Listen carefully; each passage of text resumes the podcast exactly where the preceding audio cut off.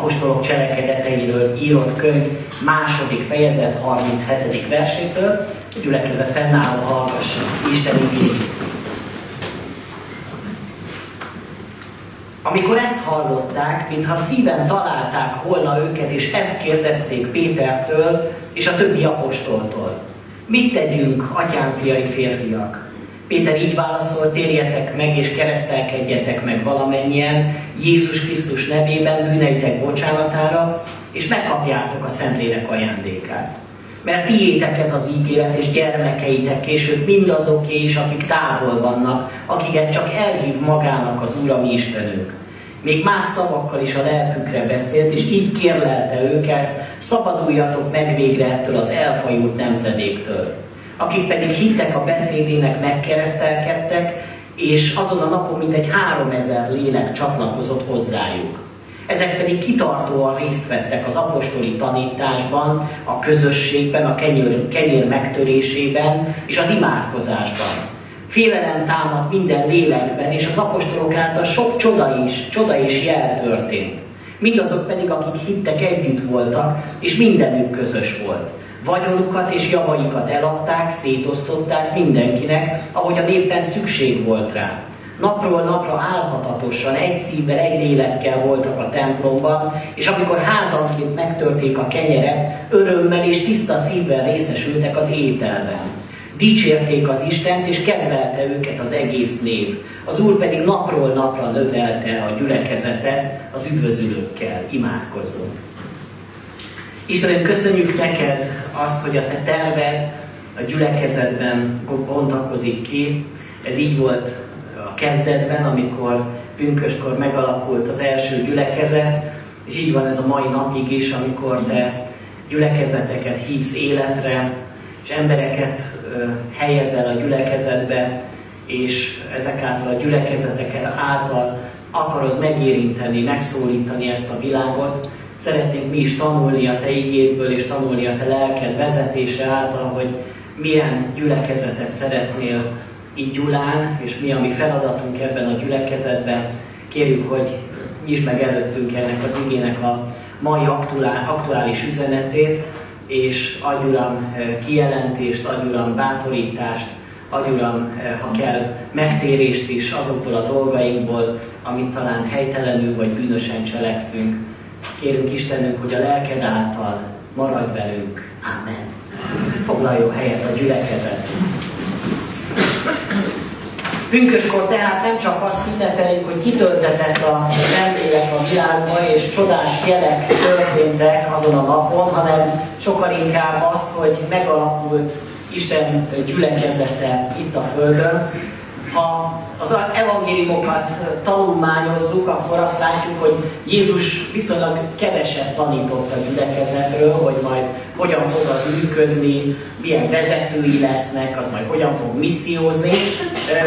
Ezek úgymond még titokban voltak még az apostolok előtt is, és amikor viszont a Szentléleket, Szentléleket kitöltötte az Isten, akkor mégis tudták, hogy mit kell cselekedniük. Meggyőződésem, hogy azért, mert az Isten szent lelke vezette őket, és adott bölcsességet nekik.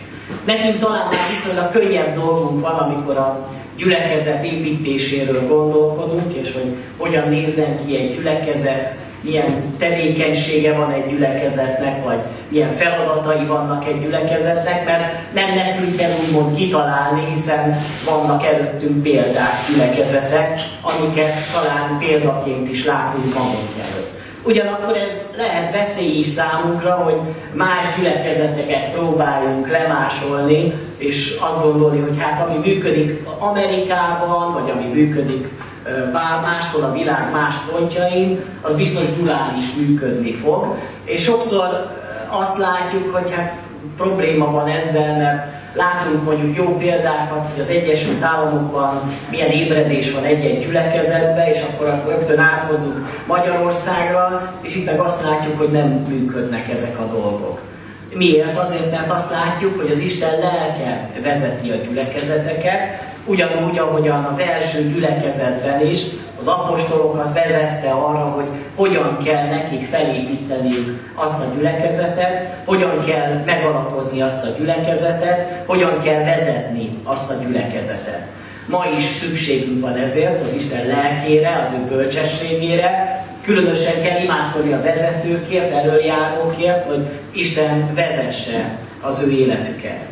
Nagyon fontos dolog, hogy Isten tehát gyülekezetekben gondolkodik, és ez a terve ez nem változott meg az idők során. Ma azt mondom, hogy egy olyan korban élünk, amikor nagyon sok ember Magyarországon is azt mondja, hogy a maga módján hívő ember vagyok. Talán sok ilyennel találkoznak mi is, mert mikor érdeklődök, hogy hát mit jelent az, hogy magad módján hívő vagy, akkor elmondja azt, hogy hát én hiszek az Istenben, de nem járok gyülekezetbe az olyan felesleges dolog gyülekezetbe járni. Hát otthon is tudok én imádkozni, otthon is tudok én e, Bibliát olvasni, interneten tudok prédikációkat hallgatni, és vannak olyan testvérek, akik minden vasárnap hallgatnak prédikációt, hol az egyik gyülekezetbe járnak, hol a másik gyülekezetbe járnak, mert nagyon sok gyülekezetben élő közvetítések vannak, és mégis azt kell látni, hogy ez mégsem az Isten terve. Az Isten terve az mindig az volt, hogy a hívők, akik, akik megtértek, akik újjászülettek, azok gyülekezetbe járjanak. Én azt is megkockáztatom, hogy a gyülekezeten kívül nem tudjuk megélni igazából a hívő életünket. A kereszténység az közösségi vallás, csak a közösségen belül tudjuk mindazokat az áldásokat megtapasztalni és átélni, amiket az Isten készített. Spurgeon is így vallott, ez volt az egyik gondolata, hogy Isten népének természete megkívánja, hogy összetartson és testvéri közösséget ápoljon. A fenevad magányosan kóborol az erdőben, a juhok nyájba török tömörülnek. Szerintem nagyon jó gondolat, tényleg mi nem fenevadak vagyunk, akik magányosan kóborolunk az erdőbe, hát a fenevad az az ördög, a sátán, az kóboroljon egyedül, de mi juhok vagyunk, és mi nyájba tömörülünk. Ez így találta ki az Isten, ezt nekünk nem kell jobban kitalálni. Ezért is szükségünk van a közösségre, a gyülekezetbe. Aztán azt látjuk a Bibliából, az apostolok cselekedeteiből, hogy a gyülekezetnek a természete az a növekedés. A gyülekezet ez nem egy stagnáló közösség vagy intézmény, amelyik örül annak, hogyha meg tudja tartani a tagjait, hanem visszatérő refrén az apostolok cselekedeteiben ez, hogy az Úr pedig napról napra növelte a gyülekezetet üdvözülőkkel. Milyen jó megfogalmazás ez, hogy minden nap, napról napra növelte az Úr a gyülekezetet üdvözülőkkel. Úgy vágyom erre, testvérek, is vágytok erre, hogy napról napra, hogy ne csak azt, persze annak is nagyon örülünk, hogy egy évben egy bemerítés van, és valaki döntött az Úr Jézus mellett, és valóban nagyobb öröm van egy igaz, egy megtérő bűnös felett, mint 99 igaz felett, de elképzelhető az, hogy Isten ma is tud a gyülekezetnek olyan növekedést adni, hogy napról napra, hogy ez egy természetes dologgá váljon, hogy növekszik a gyülekezet. És itt is nagyon fontos azt aláhúznunk, hogy nem az apostolok munkája nyomán, persze az is fontos volt, hogy azért növekedett a gyülekezet, hanem az Úr növelte a gyülekezetet. Az Úr az, aki munkálkodott a gyülekezetben. Tehát amennyi teret adott a, a gyülekezet a Szentlélek Istennek, annyira tudott az Isten lelke munkálkodni. Meggyőződésem, hogy a mi feladatunk is az a 21. században, hogy engedjük az Urat munkálkodni. Mert az Úr az ma is napról napra növeli a gyülekezetet üdvözülőkkel.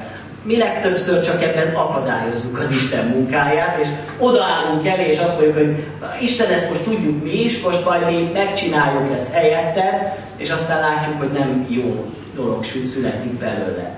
Tehát az Isten gyülekezetének a természete az, hogy növekszik.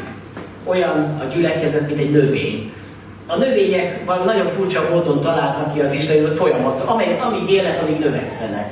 Hát mi emberek úgy vagyunk, hogyha 16-17 éves korunkban megállunk a növekedésbe, így már nem megyünk, lehet, hogy összemegyünk inkább, de így lehet, hogy növekszünk, így súlyra. De a növények valahogy úgy vannak megalkotva, hogy az mindig növekszenek. És azt gondolom, hogy a gyülekezet is így van megalkotva, hogyha természetes közege van, és egészséges a gyülekezet, akkor az növekedni fog. Hogyha egy ö, növény nem növekszik, akkor kell gondolkodni az, hogy valami probléma van.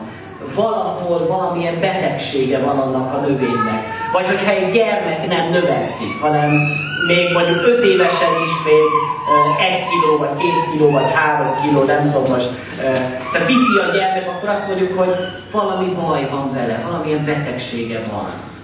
És hogyha egy gyülekezet nem növekszik, akkor is el lehet azon gondolkodni, hogy valami akadályozza a növekedést, mert a természetes és egészséges folyamat az, hogy növekedjen. Ha nem növekszik, akkor valahol vannak akadályok, valahol beteg a gyülekezet. És egy beteget mindig meg kell gyógyítani, meg kell találni azt, hogy mi a betegsége, és aztán mi a gyógymód. És ebben is segít bennünket a Biblia, és segít őszintének lenni magunkhoz, hogy a saját gyülekezetünket lássuk, nem úgy, ahogy mi magunk látjuk, mert hogyha most megkérdeznénk a testvéreket, hogy milyen a Gyulai Baptista gyülekezet, akkor valószínűleg mindannyian más és más dolgokat emelnénk ki, máshogy látjuk a gyülekezetünknek az életét. Milyennek lát bennünket az Isten? Ez a legfontosabb.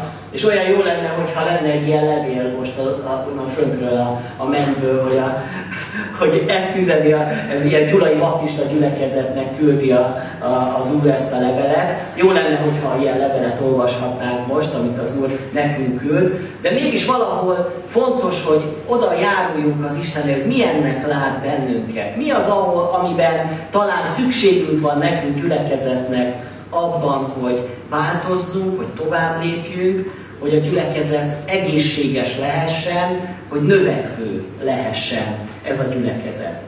Vannak az apostolok cselekedeteiben olyan részek, amiket nem biztos, hogy le kell utánoznunk, hogy nem biztos, hogy ugyanúgy kell nekünk tennünk, ahogy az első keresztények tették. Például itt ebből az ige szakaszból, hogy vagyon közösségbe éltek egymással, most furcsa lenne, hogyha én azt meghirdetném, hogy testvér, testvérek, most mindenki adja el a házát, az autóját, meg mindenét, és akkor hozza ide, majd mi elosztjuk egymás között. Én azt gondolom, hogy Istennek ez egy speciális terve volt a Jeruzsálemi gyülekezettel. Ma nem hiszem, hogy ez az Isten akarata. Valamit ebből tanulhatunk, majd később visszatérek rá, mit lehet ebből tanulni, hogy eladták mindenüket, és és aztán azt szétosztották egymás között. Viszont vannak részek az apostolok cselekedeteiből és az első gyülekezet életéből, amik viszont ma is ugyanúgy működnek, mint 2000 évvel ezelőtt. Nagyon lényeges azt látnunk, hogy az apostolok cselekedetei nem írja le azt, hogy például eh, hogyan kell egy Isten tiszteletnek kinézni. Mert meggyőződésem, hogy egy gyülekezetnek a liturgiája az változik. Az, hogy milyen énekeket éneklünk, hogy, hogy hármat éneklünk, vagy kettőt éneklünk, hogy bizonyságtételek, hogy a bizonyságtételek azok a igehirdetés előtt vagy után vannak, hogy éneklünk-e áment a végén, vagy nem éneklünk áment a végén, ezek változnak. És nem is baj az, hogyha bizonyos dolgok megváltoznak egy Isten tiszteletbe minden közösségnek meg kell találni azt a Isten tiszteleti formát, ahogyan ki tudja magát fejezni, amiben otthon érzi magát, és amiben meg tudja tapasztalni az Isten jelenlétét. És amiben képes kapcsolódni ahhoz a kultúrához, amiben él. Valószínű, hogy egy afrikai gyülekezet egészen máshogy fogja megélni az Isten tiszteletet, mint mondjuk itt Európában, Magyarországon. Most, hogyha egy afrikai gyülekezetbe prédikálnék, és megpróbálnám az afrikai testvéreket így beültetni a sorokba, és mondani nekik azt, hogy egy órán keresztül most üljetek így, hát azok nem biztos, hogy kibírnák. Hát egy afrikai istentisztelet ilyen nagyon zajos, nagyon pörgős istentisztelet, sokat még táncolnak is, és másmilyen módon kifejezik az ő érzéseiket, más az ő kultúrájuk. De még ha egy roma gyülekezetbe is bemegyünk, voltatok már roma gyülekezetbe testvérek? egészen más egy roma gyülekezet, egy Isten tisztelet, mint egy, egy ilyen jó baptista gyülekezet. Tehát ők is azért elég harsányak tudnak lenni. Nem jobb, nem rosszabb, más ezek az Isten tiszteletek. Nekünk csak azt kell elgondolni, mi az, amiben mi otthon érezzük magunkat. Mi az, amivel ki tudjuk fejezni az Isten iránti szeretetünket, és mi az, amiben a kívülállók is otthon fogják érezni magukat. Ez egy fontos része. De a Biblia nem írja le azt, hogy milyen énekeket énekeltek ott az első gyülekezetekben. Volt olyan testvér, aki azt mondta, hogy hát igazából csak a Károli Bibliát lehet használni, mert az Pálapostolnak is jó volt. Hát ugye testvérek, hát Pálapostól nem használta a Károli Bibliát, mert ugye az, az, az Károli fordította le. Szóval, hogy ezek ilyen berögzöttségeink, hogy nem írja le se a Biblia, hogy, hogy milyen fajta fordítást használtak volna. Valószínűleg az első gyülekezetekben a görög fordítást, a Septuagintát használták az apostolok. Viszont nagyon lényeges dolgokat látunk, amiket azt gondolom, hogy változhatatlan dolgok a gyülekezet életében. Az egyik ilyen dolog az, hogy az apostolok kitartóan részt vettek az apostoli tanításban. Vagyis amíg gyülekezet a gyülekezet, addig a, a központi helyen kell, hogy legyen a tanítás. Így volt ez az első gyülekezetben is, és így van ez a mai napig is. Nagyon fontosnak tartották azt, hogy kitartóan részt vegyenek a tanításban. És nekünk is kell, hogy jellemezze az életünket ez a kitartás, hogy kitartóan részt veszünk benne. Lehet, hogy a kitartásunk az attól függ, hogy most érzem-e azt, hogy, hogy most úgy kelek föl egy vasárnap, hogy most kedvem van eljönni a gyülekezetbe, valamikor meg lehet, hogy úgy ébredek, hogy most fáradt vagyok, most nincs kedvem gyülekezetbe járni. Volt már ilyen testvérek, hogy úgy nem volt igazán kedvünk eljönni. De nem ez kell, hogy minket motiváljon, most nincs kedvünk eljönni, kitartóan részt vettek. Vagyis akkor is mentek, amikor lehet, hogy nem volt kedvünk.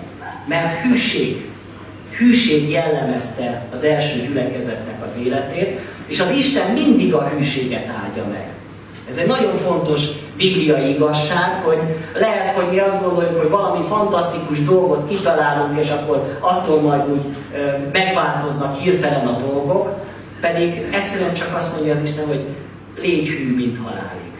Hogy a hűség, az micsoda érték az Isten előtt. És láttam én már olyan hívő embereket, akik olyanok voltak, mint a, a hullócsillagok. Hogy nagyon magasan voltak az égre, aztán hirtelen nagyot estek. És lehet, hogy valakinek az élete viszont lehet, hogy sokkal csendesebb, de élete végéig kitart az Úr mellett. Kitartóan részt venni. Testvérek, ez olyan nehéz a mai világban hűségesnek lenni. Annyi minden próbál minket elvonni és, és új célokat adni, hogy hűség. Ez jellemezte az első gyülekezetet. És a hűség a tanításhoz, az apostoli tanításhoz. Hogy napról napra összejött a gyülekezet azért, hogy, hogy ige hirdetéseket hallgasson. Miért? Lehet, hogy azt mondhatnánk, hogy mi új lehet még az ige hirdetésben. Hát, akik mondjuk már 50 éve gyülekezetben jártok testvérek, lehet-e még újat hallani ige hirdetésben? Lehet? Remélem. Vagy lehet, hogy azt gondoljuk, hogy hát már mindent tudunk a Bibliából. Volt egyszer, hogy megkérdeztem az egyik testvér, hogy szoktál-e Bibliát olvasni? Azt mondja, már elolvastam. Néztem, hogy tényleg? ő úgy gondolta, hogy ez olyan, mint egy könyv, ugye? Tehát azt is hát az ember elolvassa a könyvet, az egri csillagokat, akkor most minek olvassa a százszor el. Vannak ilyen őrültek, lehet, hogy elolvassák százszor az egri csillagokat, de azt elég lehet, hogy egyszer is elolvasni. De a Biblia nem olyan könyv, amit egyszer elolvasunk, és akkor félretehetjük, hogy most már tudom, most már elég. Ezt folyamatosan olvassuk. Folyamatosan újabb és újabb ö, dolgokat látunk és találunk benne. Van-e még 40-50 év után is még vágy a szívünk az Isten igéje után, hogy akarjuk megismerni még jobban, tanulmányozni az igét, mert az ige által van nekünk örök életünk, és azáltal ismerjük meg a mi Istenünket Ez egy fontos dolog. Emlékszem egy lelkipásztor testvéremre, aki nyugdíjas lett, és mondta, hogy hát tulajdonképpen mióta nyugdíjas lett, az ő hobbija az olvasás. És hát és kérdezte, mit olvas? Hát mondta, a Bibliát olvassa, és azt mondja, minden nap 6 órát olvasom a Bibliát. Most nagyon sok időm van, és nagyon szeretem olvasni a Bibliát. És kérdeztem, hogy hányszor olvastad már el testvér a Bibliát? Azt mondja, most olvasom 120-szor. Úgy néztem rá, hogy nagyon megszégyeltem magamat, hogy én hányszor olvastam el a Bibliát. De hogy így kérdeztem tőle, és még mindig van valami új, és akkor mondta a testvér, hogy ahogy egyre többet olvasom, egyre jobban megnyílik ez a könyv. És még mindig azt érzem, hogy mennyire keveset tudok belőle. Nem lehet megunni ezt a könyvet, és nem lehet megunni a tanítást. Mindig újból és újból élettel teljes. Egyszer egy rabbit megkérdeztek, hogy az Isten miért adott minden nap mannát. Miért nem adott a népnek egy évre elegendő mannát, aztán akkor ugye ellettek volna vele. És akkor a rabbi elmondott egy történetet, hogy volt egy király, akinek volt egy fia, és egyszer a király minden évben kiadta a fiának az éves jussát, amivel egy éven át ő bármit tehetett, és aztán azt látta, hogy ez a fiú csak évente egyszer jött, amikor ugye jussát kapta mindig amikor karácsony volt, ugye? És egyszer csak elgondolkodott az édesapa, hogy hát ez nem jó, mert nagyon messze érzi magától a fiát. És úgy döntött, hogy minden nap csak keveset fog neki adni, és azt tapasztalta, amikor így döntött, a fia minden nap jött. Minden nap jött az újabb adagért. És azt mondja a rabbi, hogy így van velünk az Isten, hogy mindig csak az aznapit adja, hogy mindig érezzük azt, hogy nekünk a tegnapi már elfogyott, hogy ma is kell. Hogyha egy évre elegendő anyagot kapnánk az Istentől, meg, akkor azt mondanák, hogy elég egyszer egy évben jönni az imaházba, nem? Mert már annyi mindent kaptunk, ez egy évig elég feldolgozni. De mindig csak annyit ad az Isten, pici kis mannát, ami csak a mindennapi kenyerünk, ami az, aznapja való, és holnap megint újabbat készít az Isten. És ez táplál bennünket, ez éltet bennünket. És az első gyülekezet is szerette az Isten igéjét, és vágyakozott a tanítás után, az Isten igéje után. És ez kell, hogy jellemezze a mi életünket. A következő jellemzője a gyülekezetnek, hogy ugyancsak kitartóan vettek részt a közösségben. Vagyis nem csak tanítást hallgató gyülekezet, hanem közösség, amit formál az Isten. A gyülekezet az több, mint ige hallgató embereknek a, a, a közössége, hanem egy közösség, ami élő szervezet. A kapcsolatok révén épül a gyülekezet. És lehet, hogy sokkal fontosabb jellemzője egy gyülekezetnek az, hogy milyen a közösség. Hogyha valaki bejön általában kívülálló, az elsőre nem biztos, hogy azt fogja megfigyelni, hogy milyen az ige hirdetés, hogy jó vagy rossz. Lehet, hogy nem is érti, hogy miről beszélnek a gyülekezetben. De azt rögtön meg fogja érezni, hogy ez jó közösség, vagy rossz közösség. Hogy itt szeretik egymást az emberek, vagy, vagy éppen, hogy csak elviselik egymást az emberek. Meggyőződésem, hogy az első gyülekezet sikerének a titka az az, hogy a közösség nagyon erős és nagyon szeretetteljes volt. És ezen kell nekünk nagyon munkálkodni, mert ez az, ami igazán kell, hogy jellemezze a gyülekezetet, a szeretet közösség, a szeretet kapcsolatok által. Hogyha egyet lapozunk a Bibliában, csak hogy egy kis bepillantást lássuk, hogy hogyan működött ez a közösség az első gyülekezetnek az életében, akkor azt látjuk, hogy Péteréket elfogják azért, mert meggyógyítanak egy sánta embert, és nagy, nagy tanács elé viszik őket, ott kihallgatják, megfenyegetik őket, de utána elengedik. És aztán ezt olvasok, amint elbocsátották őket, elmentek övéikhez, és elbeszélték, miket mondtak nekik a főpapok és a vének, amikor meghallották, egy szívvel, egy lélekkel felemelték hangjukat az Istenhez, és így szóltak. El tudjuk képzelni ezt testvérek, hogy ott van Péter és a többi apostol, megfenyegetik őket, meg fogunk titeket ölni. Hát a nagy tanács, ugyanaz előtt a nagy tanács előtt voltak, akik néhány héttel a korábban Jézus elítették kereszthalára. Ugyanaz a nagy tanács fenyegeti most meg őket. És mi az első dolguk? Olyan szépen van megfogalmazva, elmentek az övéikhez.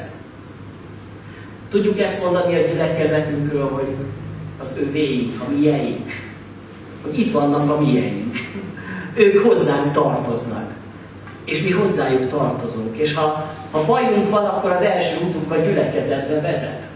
És mit csinál a gyülekezet, amikor Péterék őszintén beszámolnak az, az, azzal kapcsolatban, mi történt velük, milyen jó az, hogyha a gyülekezetben így őszintén elmondhatjuk azt, hogy mi történik velünk. Elmondhatjuk azt, hogy most éppen megfenyegettek minket, most éppen félünk, vagy éppen rossz dolgok történnek, éppen betegség van az életemben, most éppen valami gyász van az életemben, vagy éppen örömöm van az életemben, elmondom a közösségbe. Mert ők az enyém, az én családom.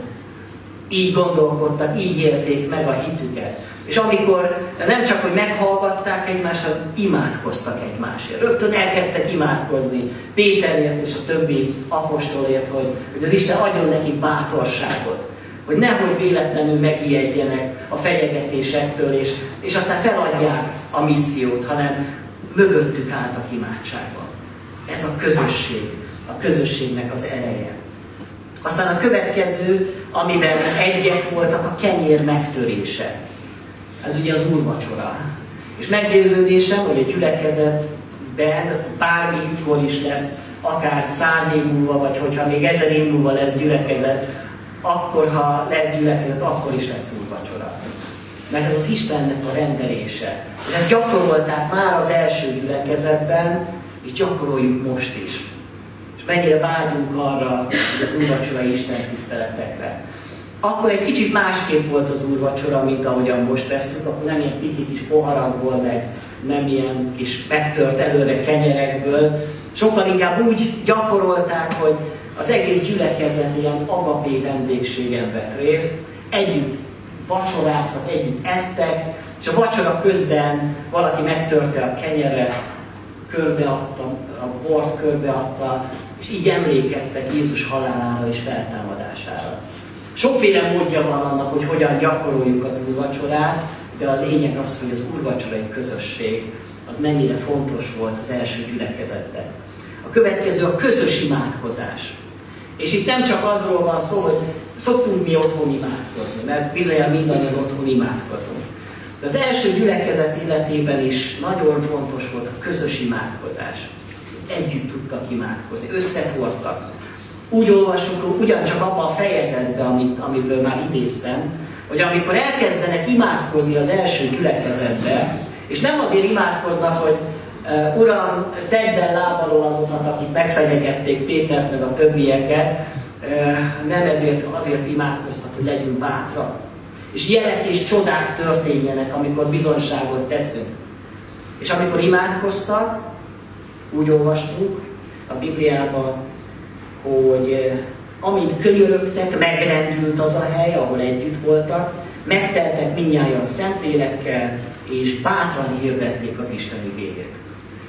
Milyen nagyszerű lenne, nem? Hogyha elkezd imádkozni ez a gyülekezet, így megrendül a hely. Ez micsoda ima, ima, ima közösség volt hogy mennyire hittel tudtak imádkozni, mennyire egyek voltak az imádkozásban. És itt nagyon lényeges azt aláhúznunk, hogy egy szívvel, egy lélekkel. Hogy az Isten az egységet áldja meg. Amikor nincs egység, akkor nincs áldás. Mert ugye azt is olvasjuk, ó, mi szép, mi gyönyörűséges, ha a testvérek egyetértésben élnek, mert az Úr oda küld áldás, és ott van élet mindenkor. És az első gyülekezetnek megint csak a titka ott van, hogy egyek voltak. Összefort a szívük az imádságba, és együtt akarták, együtt kérték. És amikor összefort a szívük, akkor megrendült a hely. Hát én azt gondolom, hogy a sátán nagyon megijedt, amikor ez a gyülekezet elkezdett imádkozni. Mert milyen jó lenne a mi imáink is ilyen erővel teljesen lennének, ahogy az első gyülekezet képes volt imádkozni. Itt is arról van él, hogy mindenük egy volt, hogy együtt voltak, közös, közös volt mindenük, és napról napra álhatatosan együtt voltak a templomban, és együtt voltak házanként. Megint csak egy fontos bibliai alapelvet szeretnék kiemelni. Az egyik az, hogy, hogy közösen és házanként. Hogy néha azon gondolkodunk, hogy jó-e nekünk a házi csoport.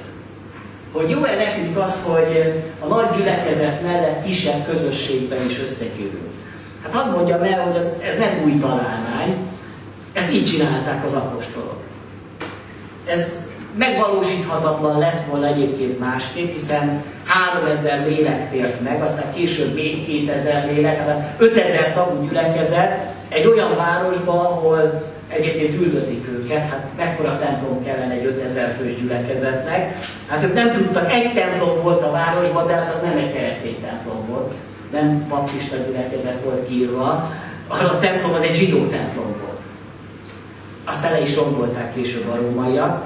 De ők elmentek mégis a zsidó templomba, valamilyen módon ott is gyakorolták a hitüket, valószínűleg részt vettek a zsidó szertartásokon is, de az igazán komoly hitéletüket a házi közösségbe élték meg.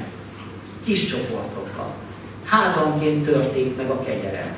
Házanként úrvacsoráztak. Nem, nem akarom ezt bevezetni, testvérek. Jó ez nekünk, hogy így együtt úrvacsorázunk. Csak látni azt, hogy az első gyülekezetre ezt így gyakorolták. Hogy ne féljünk attól, hogy legyenek kis csoportok. Én azt gondolom, a mai korban különösen fontos az, hogy hogy legyenek olyan közösségeink, kis közösségeink, ahol őszintén megnyílhatunk egymás felé, ahol egymásért imádkozunk, ahol meghallgatjuk egymást, ahol figyelünk egymásra, eh, ahol, eh, ahol ismerjük egymást. Ez már elég nagy gyülekezet ahhoz, hogy, hogy el lehessen veszni, de egy kis közösségben ott ez sokkal jobban működik. Amikor én megtértem Sopronba, Zsolti még akkor ott oda járt a gyülekezetbe, Csóka Zsolt testvér, eh, akkor ott még egyetemista volt, egy gyülekezetbe jártunk akkoriban, de bizonyára emlékszel győzőiknek a házi csoportjára. Tulajdonképpen én abban a csoportban nőttem föl. Ott erősödtem meg, amikor mentem a házi csoportba, és Babika, úgy hívták a győzőnek a feleségét, mindig meleg teával várt minket leültünk, és olyan beszélgetések voltak, olyan jó éneklések voltak, és úgy mindig örömmel mentünk onnan haza. Fontosak a kis közösségek, ne féljünk tőlük, sőt, bátorítom a testvéreket, hogy találjuk meg a saját kis közösségünket. Épüljünk be egy kis közösségbe, mert ez nem a gyülekezetet rombolja, sokkal inkább a gyülekezetet erősíti, amikor ezek a kis csoportok jól működnek, jól uh, szervezetten működnek, mint ahogy az első gyülekezetekben is így működött. És dicsérték az Isten. Ez egy fontos jellemzője volt az első gyülekezetnek, hogy dicsőítette az Istent. Mennyire fontos a mi Isten tiszteleteinken is, meg egyáltalán a gyakorlatunkban, hogy dicsőítsük az Istent. Vannak, akik azt gondolják, hogy a lényeg az persze az ige hirdetés, hát azért jövünk, hogy igét hirdet, igét hallgassunk. De vajon miért az a neve az Isten tiszteletünknek, hogy Isten tisztelet? Hogy mégiscsak arról szól az Isten tisztelet, hogy az Isten felé szolgálunk. Hogy az Isten felé kifejezünk valamit. Ez a utóbbi hónapokban kezd Magyarországon is elterjedni ez a gondot a vertikális gyülekezet, talán biztos hallottatok róla, lesz is talán konferencia valamikor békésen, télen, amire bátorítom is a testvérek, hogy minél többen menjünk majd el, aminek éppen ez a gondolata, ami, ami talán a, a lényege, hogy az Isten legyen a középpontban az Isten tiszteleteinket hogy őt imádva, őt magasztalva járulunk ő eléje. És ez volt az első gyülekezetben is, hogy dicsérték az Istent. Tiszta szívvel és örömmel. És ez egy fontos jellemző az Isten tiszteletnek, hogy örömmel. Néha jellemző ránk, hogy milyen ilyen savanyú arcúak vagyunk, mert mi azt mondjuk, hogy milyen komolyak vagyunk, de hogy a hívő embert az öröm kell, hogy jellemezze. Hát ha valaki örülhet a világban, az a hívő ember. Hát a hitetlen minek örüljön? Hát örül annak, hogyha, mit tudom én, valami sikere van, hogyha valami jól jön össze az életében. De mi azért örülünk, mert üdvösségünk van. Van okunk örülni, még akkor is, hogyha nem jönnek össze a dolgaim, ha szomorú lehetnék valami más miatt. És a gyülekezetet öröm. És ez a, ezek a jellemzők, azt mondja a Biblia, hogy az Úr pedig napról napra növelte a gyülekezetet. Tehát az egészséges gyülekezet, semmi titok nincsen ebben. Ott van az, hogy kitartóan részt vettek, a tanítás tisztasága, a közösségnek a megélése, az imádkozás, a közös imádkozás, az egymás felé való elkötelezettség, tulajdonképpen anyagi segítség, hiszen amikor azt mondják, hogy mindenük közös volt, ami azt jelenti, hogy aki gazdag volt, az segített annak, aki szegény volt. Hogy nem mondta azt, hogy jó, hát dolgozzon majd. Én is dolgoztam a pénzemért. De amikor ez működik egy gyülekezetben, hogy meglátjuk azt, mikor valaki szükségbe van, és odaállunk mellé, akár anyagilag is, jellemezte ezt a gyülekezetet, hogy dicsőítették az Istent. Hogyha ezek a jellemzői a gyülekezetben idejükben megvizsgáljuk, akkor meglátjuk azt, hogy, hogy egészséges legyen a gyülekezet, ahhoz szükségesek ezeknek a pontoknak a helyükön lennie.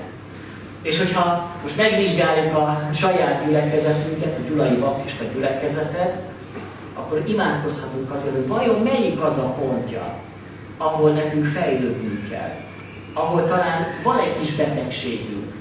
Lehet, hogy a apostoli tanításban van hiányosság, akkor kell imádkozni, hogy azon a területen erősödjünk meg. Vagy a közösség, hogy egy picit eltávolodtunk egymástól, hogy, hogy valahol megosztottságban közöttünk, ez a betegségünk, akkor, akkor ezen kell munkálkodnunk és meggyógyítani, hogy a közösség az, az egészséges közösség legyen. Vagy az imádkozásban van a betegségünk, hogy nem tudunk imádkozni, vagy nem akarunk együtt imádkozni. Ha ezzel látjuk a, a problémát, akkor itt kell segíteni, és lehet folytatni. És meggyőződésem az, hogy ma ugyanúgy működik Isten szent lelke, mint ahogyan működött 2000 évvel ezelőtt, és hogyha a gyülekezet egészséges, akkor az Úr napról napra növeli a gyülekezetet üdvözlőkkel, és kedveli őket, opá, kedveli őket az egész nép, tehát látják az életünket a kívülállók, és vágyakoznak az Isten megismerésére. Hát Isten adja ezt számunkra, hogy mi is megtapasztaljuk annak az áldásait, amit az első gyülekezet is megtapasztaltott Jeruzsálemben. Amen.